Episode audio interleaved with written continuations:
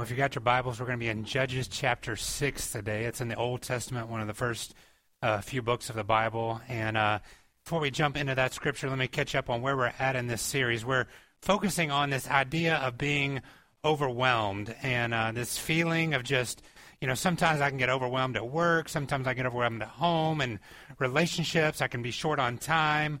And we talked about last week how the Bible actually talks about a much deeper understanding of what it means to be overwhelmed. And last week, many of you came up to me after the service and just uh, you know echoed that back to me and was like, "You're you're right. Like that word resonated with me. That feeling resonated with me. I, I feel it." And the way the Bible talks about being overwhelmed as we looked at last year, I mean, last year, I'm, my times are off today. Uh, as we looked at last week, was this idea that it's not just a feeling, a one time feeling. It can actually become part of our life. It can affect how we think. It can affect every attitude as this cycle of feeling overwhelmed plays out. And we talked about how it first shows up in our life as we start to feel troubled. Like something troubles our spirit. And then as we feel trouble, it leads us to feeling vulnerable. Like we're out of control. We can't handle this. And then as we become vulnerable, it leads us to feeling helpless. Like I can do nothing to change this. And once I feel that way, it leads me to feeling lost. And I literally can walk through this life lost, like no direction, no purpose, no understanding. I don't know what step to take next. I feel like every step I take is the wrong step. I start moving in any direction, and it seems like I should have got in the other line. You ever done that at Trader Joe's? I mean, like there's the two lines. You're like, oh, this one only has this many people that I get, and then all of a sudden, like that one just, you're like, what happened? So you step over, and then what? You know, this one, like you just can't ever seem to get in the right line, and sometimes that's the way our life plays out. Is we start letting this feeling of being overwhelmed move from just being a feeling to the attitude of our life, and we end up walking through this life lost.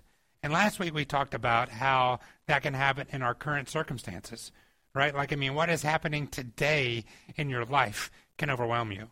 What you're dealing with in this moment, like whether it's something happening in your family, uh, a, just a time constraint, a financial constraint, something is happening in your life today and it can feel completely overwhelming. And we talked about when we let the thoughts and actions of others determine how we respond to that being overwhelmed, we end up being desperate. We'll do whatever we can or if we let our own emotions, and this is where I struggle, if I let my emotions of the day overwhelm me, then I become stagnant. I just stop.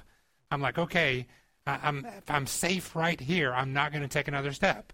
And we just kind of grow stagnant instead of actually leaning onto the character of God and becoming a person of dedication, where we actually are dedicated to following God even through difficult circumstances. And our key thought last week when we ended up was this God isn't about creating comfortable circumstances for you, but instead, He is about bringing you comfort in your circumstances. It's not that God is going to give you a bed of roses to walk through all the time. It's that He, as He you walk through whatever you're walking through, His presence, His peace, and His grace are with you. This week, we're shifting away from looking at our present circumstances and how that overwhelms us to actually looking at what it feels like to be overwhelmed with our past experiences. I don't know about you, but I can look back in my life and see moments they immediately come to my mind. When I wish if I had a time machine, I would go back and change something. Like when I was thinking about this and I was putting this together, there were two things. One's kind of, it wasn't funny at the time, but if I could change one thing in my life dramatically, I can remember a day about 10 years ago that I would not eat at a Burger King. Because I went to eat at this Burger King. And I guess the food was all right, but I was not all right that night. Like it was the worst stomach bug I had ever like for the next three days. I was not fun to be around. I mean, it was just and like I can't even hardly like, walk by or smell a Burger King now without getting that sick feeling in my stomach again. Like I would go back and be like, I'm not eating Burger King that day. You know, I would have started investing sooner if I knew now what I shouldn't have known as early. You know, I'd start putting money away instead of putting money on credit cards. I'd have done a lot of different things. You can probably think of things in your life. There's things I regret. I I wish I remember my grandmother went into a nursing home and she didn't live too far from us and we had young kids at the time and uh, I was so busy in my life that I maybe got over to see her once a month And I wish, as I look back on my life, I wish I would have spent more time going to see her in the last months of her life. Uh, there's things that I wish I could go back and change. I, I remember in high school, a good friend of mine, I've told some of you this story, a good friend of mine named David, on our junior prom night, as we were leaving prom, his girlfriend broke up with him that night. It had been a tough year for him, and as we were walking out, David just said, Patrick, I can't take it anymore. I just want to end my life. And I said, David, we'll talk tomorrow. And I come home that night, and I find out in the morning that David had committed suicide that night. You talk about regret. You talk about things I want to go back and change. Our lives are full of those. No matter what age you are, you look back and you see things in your past that you wish you could go back and change. How much time do we spend looking back at our past, thinking of what could have been, what should have been? We think of things that we should have said, people that we should have had in our lives, people that we should have kept out of our lives, different ways we should have reacted to several situations, outcome that we wish would have gone back and changed and come out a different way. And we end up thinking and focusing more on our past than we do on our present or our future. And we just keep looking back. And we become overwhelmed by what could have been instead of what could be. Paul says it this way in Philippians 3 13 through 14. He says, Brothers, I do not consider what I have made my own, but one thing I do, forgetting what lies behind and straining forward to what lies ahead, I press on toward the goal for the prize of the upward call of God in Jesus Christ. Paul dealt with this in his life, just like everybody.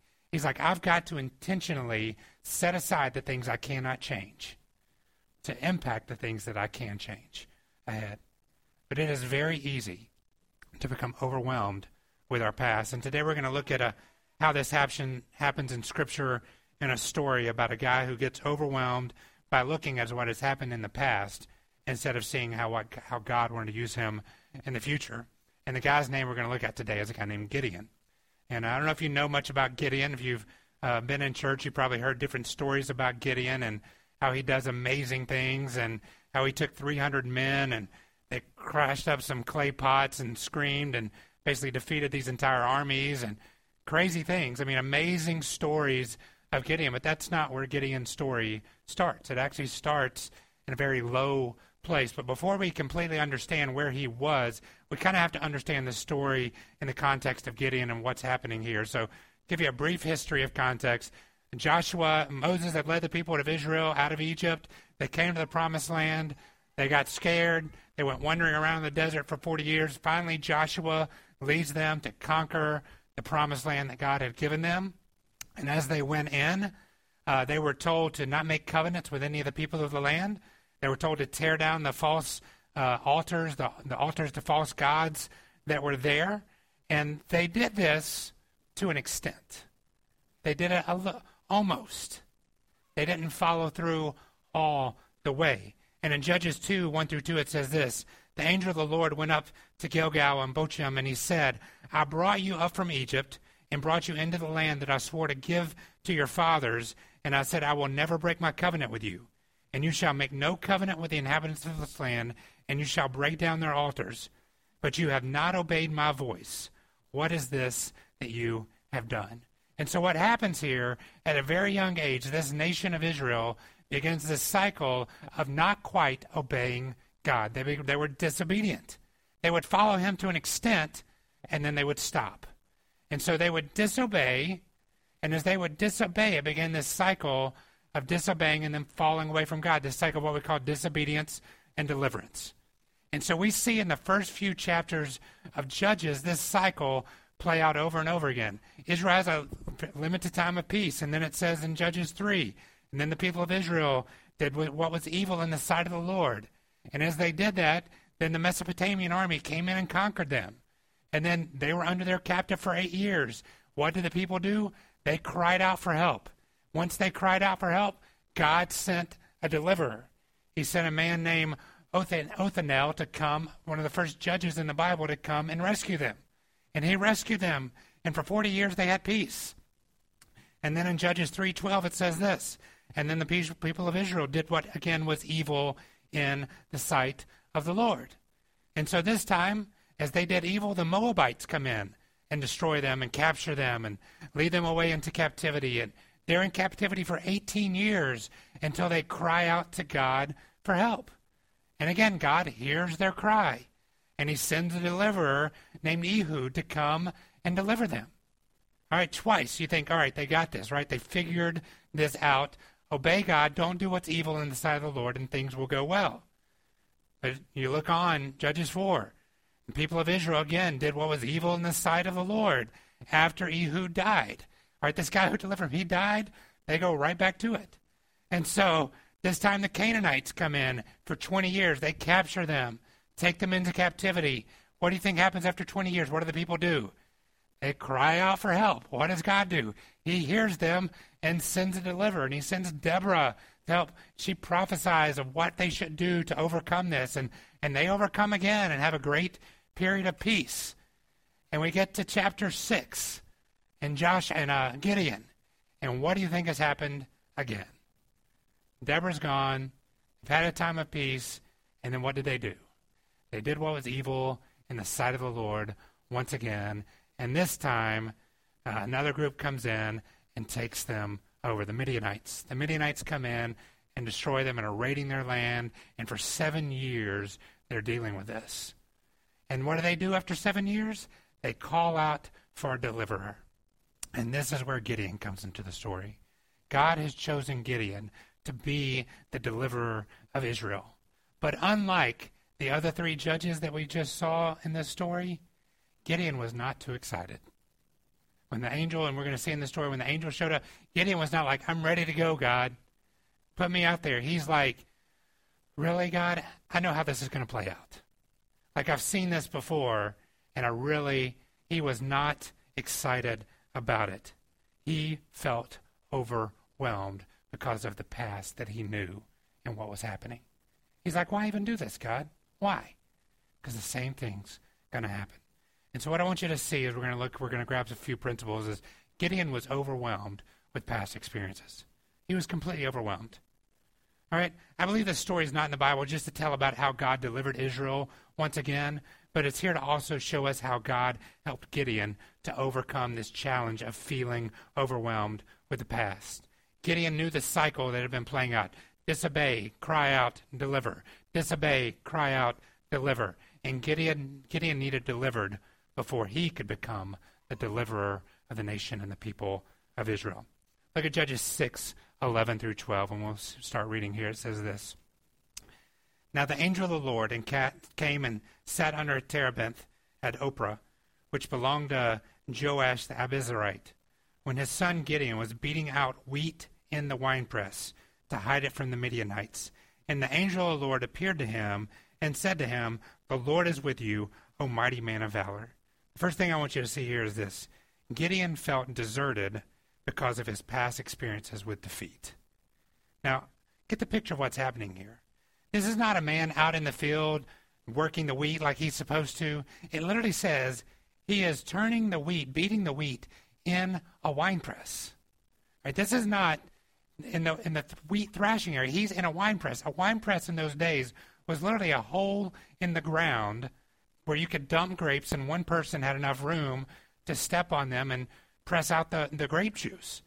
And so what he was literally doing here, he was in a hole hiding in a small hole, beating out just enough wheat for the day so that the Midianites wouldn't see him and overcome him and come and take his wheat away.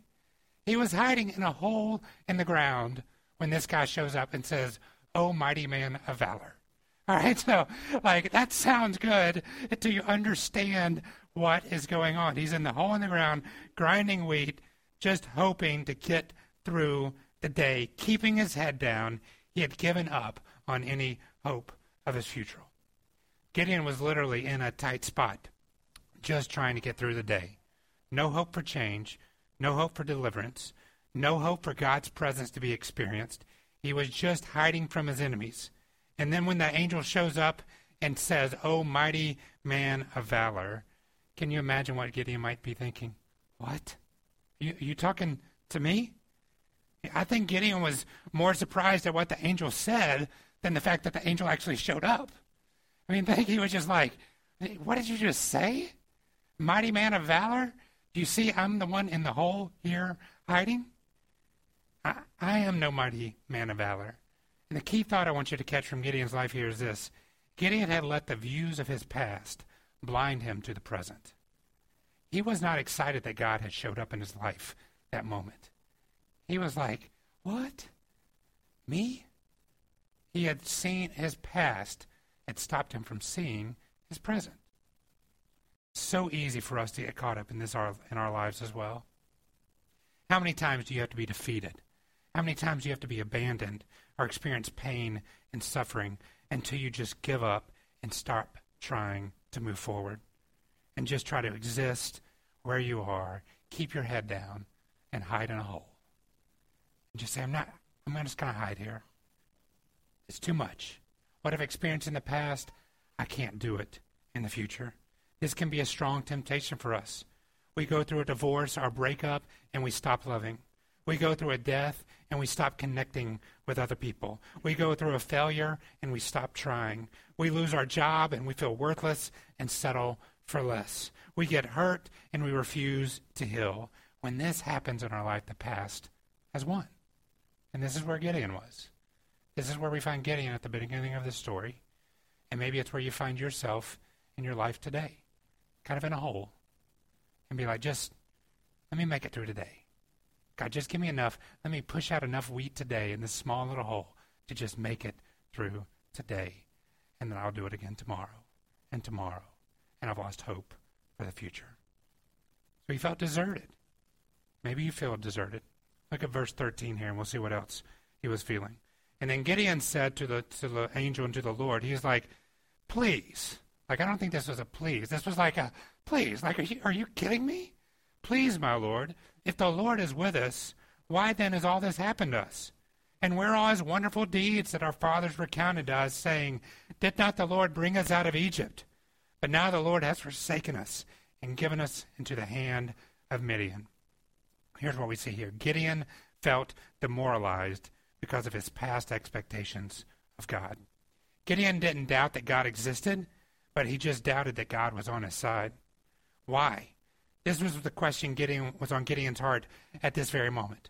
Why am I in this hole? God, if you're with me, why am I here? If God is with us, then why are the people of Israel defeated? If God is with me, then why am I experiencing so much difficulty, pain, and suffering in my life? Why God? Gideon had these expectations of God that he did not feel like God was living up to. He had heard these stories, he had heard these past triumphs of God, and he says, I don't see that. Even the good things that he could look back on, he says, they are missing from my life now. You did all this stuff for other people, but you aren't doing it for me and my people now.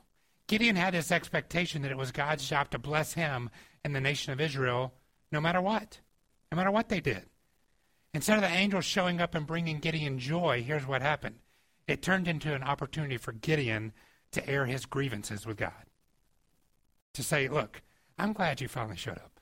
Because I've been thinking, you ever had one of those moments with your spouse, like you've been, maybe you've been at home all day and you've been at work all day and you're like, you know, something happened that morning and you spend like all day like putting together these thoughts and arguments like when i see this person again like i've got it all laid out for them and you walk in and you're like hey how was your day? You know i got something to talk to you about. And it's just like boom you know you just this is what gideon did here.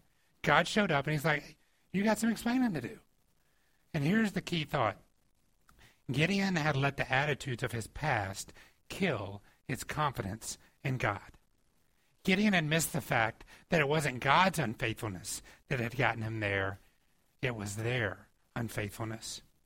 Now, how often do we ask the same question of God? Why? Just like Gideon. We ask why often. I'm so grateful that we serve a God who is not afraid to answer that question. God's not afraid of why. I'm grateful that He's willing to hear us out and to let us air our grievances, to vent when we need to, because through this process, this is how He points us back to the truth. And the truth is that while he wasn't the one responsible for the brokenness of our world or the brokenness of your life, he will be the one responsible for redeeming that brokenness and restoring our hearts and lives back to him. Even though he didn't break it, He'll fix it. Even though we are often the ones who walk away from God in our own lives, He's willing to restore us right back. Oftentimes, even though it's not by our own hand, by the, but by the hand of others that we're experiencing defeat and difficulty, God says, you know what? I will take that and I will make it good for you as well. I'll redeem it and restore it. That's the truth that Gideon was missing here. There are certainly situations that come into our lives that we are not responsible for. I don't want you to hear this morning that every difficulty that you face is your fault. Sometimes it is. Sometimes we make dumb, dumb decisions. Sometimes we sin. Sometimes our attitudes stink, and we get ourselves into a hole in the ground because of our own actions. Sometimes people lay a trap for us.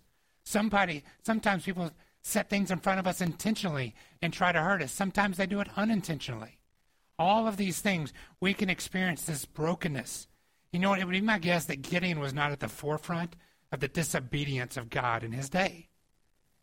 But yet he was still paying the price for the decisions of others. Gideon's error and our error can be the same. It's when we ascribe the consequences of man's actions to the demonstrated character of God. When I find myself in a hole because of my actions or somebody else's actions, and I say, God, why did you put me here? That's what Gideon had done. He's saying, God, if you cared about me, you'd get me out of this. And God said, well, why did you put yourself there in the first place? Why did you, why did you rebel? Why did you walk away? Gideon only saw God through his own expectations and understanding, and we are tempted to do the same. Look at verses 14 and 15. It says this And then the Lord turned to him and said, Go in this might of yours, and save Israel from the hand of Midian. Uh, do not I send you? For he said to him, This is Gideon talking to him, Please, Lord, how can I save Israel? Behold, my clan is the weakest in Manasseh, and I am the least in my father's house. The third thing we see here is this Gideon felt dismayed because of his past experiences with himself. Gideon felt underqualified and outmatched. He was the weakest of the weak. He was a nobody from nowhere. There wasn't greatness in him. Gideon had listened to what everybody else had said about him and instead of what God was saying to him. He looked at his past and the idea that he was even hiding in this hole and saw a lack of ability that even God could not use. And here's the key thought Gideon had let the actions of his past paralyze him to moving toward the future. He says, I've never done this, or I couldn't do this. There's no way I can do it in the future. Whose words are, do you believe the most about yourself? Do you let the words and views of others carry more weight than the words and views of God in your life? Who do you see when you look in the mirror? Your own reflection? Or do you see a reflection of a man or woman created in the image of God? We know ourselves better than anyone else. We know our shortcomings, our failures, our sins. We know everything. Yet God still knows us better and deeper than we can ever know ourselves. He formed you. He breathed life into you. He created you with hope and pers- purpose. When we only view ourselves through our own lens or through the lens of others, it paralyzes us. We see what we can't do versus what God's calling us to do. And so Gideon was defeated before he ever got started. Before he ever got started, the views of his past had blinded him, the actions of his past had paralyzed him, and the attitudes of his past had killed his confidence in God, and he had literally turned his back on God. When, when you are facing in an opposite direction than when God wants you to do, you're blind. You're paralyzed, and, and in a, a way, you're dead because you're not moving forward. You're moving backward. But God did not let Gideon stay there. That's the amazing part of this. He didn't leave Gideon just like that, and he didn't leave Israel like that, and he won't leave you overwhelmed like that either. I want to quickly close with this. How did Gideon overcome this? Gideon overcame his overwhelming past. How? I want you to see in verses, uh, I'm not going to read all these, Judges 6, 17 through 24. He basically asked God, he says, God, if this is you, if you're really from the Lord, would you give me a sign? And he goes in and cooks this bread and some water, and he brings it out, sets it on a stone, and with a touch of a finger, the, the angel of the Lord makes this stuff be consumed by fire. And immediately he understands this is a messenger of the true God. And here's what I want you to see Gideon asked God to help him see again. Would you help me to actually see again? Would you let me stop being blinded by my past and let me see?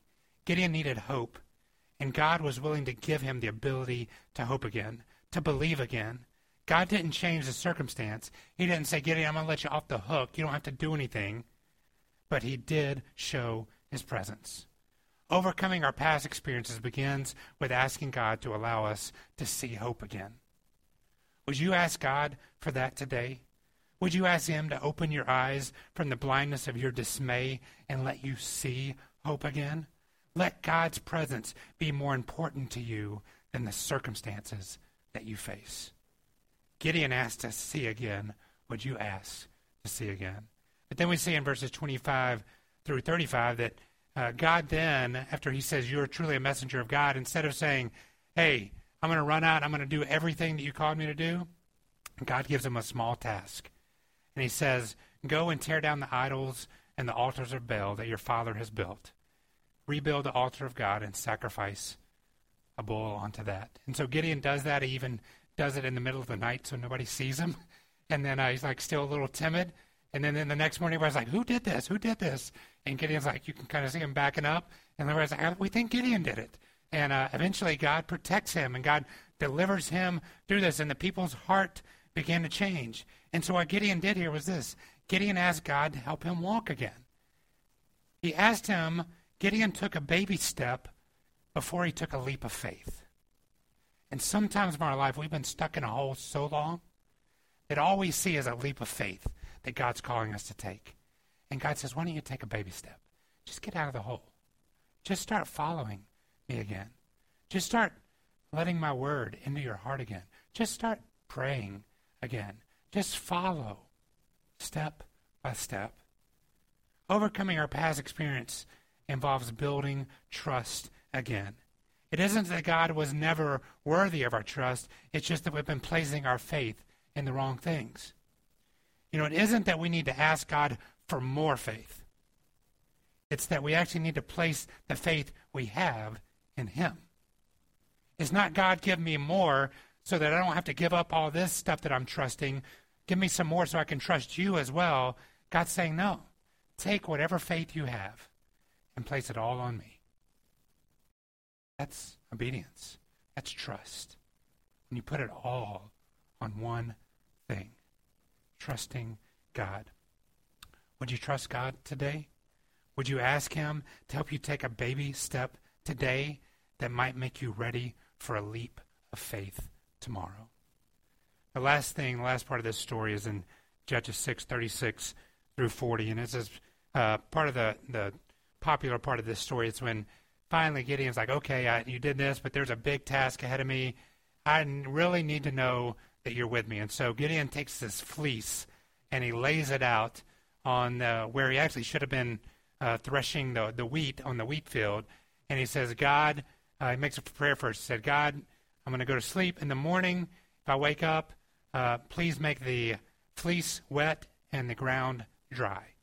And so Gideon goes to bed. He wakes up, and guess what? The fleece is wet, but the ground is dry. And like that's pretty cool, but I want you to know that's explainable.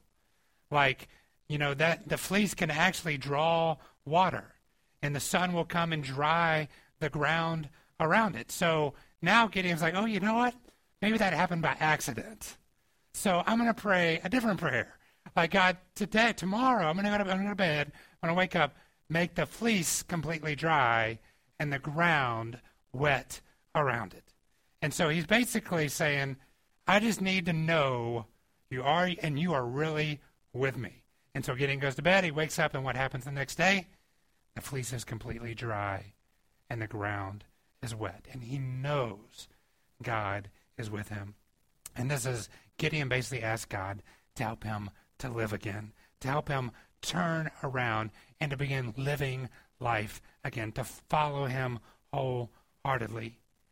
He needed to know that God wasn't just with him, but that God could and would do what Gideon couldn't. You know, it's I think this is where we often fail. Because it's not that we don't believe that God's with me. We don't. I mean, we, we believe God's here. Maybe God is with me, but we don't always believe that God's going to do what I can't do. We don't see God beyond our own power. And that's what true life is. Overcoming our past experiences will mean that we need to experience the supernatural, life giving work of God in our life. Too often we are told that following God and following Jesus is about doing things for God. Go to church, give money, read the Bible, pray, make sacrifices, all these things. I'm not saying those are bad things, but instead, what Gideon learned and what we can learn is this following God is not about working for God, but allowing God to work through you. It's allowing God to work through you. And this only happens when we finally trust and surrender. And one of the hardest things for us to surrender in our lives is not our future, it's our past. One of the hardest things to give up. Because we constantly live with regret. We constantly look back. What if? I should have. I could have and we stop thinking about the future because we won't surrender our past. My question for you today is this Are you letting your past control your future?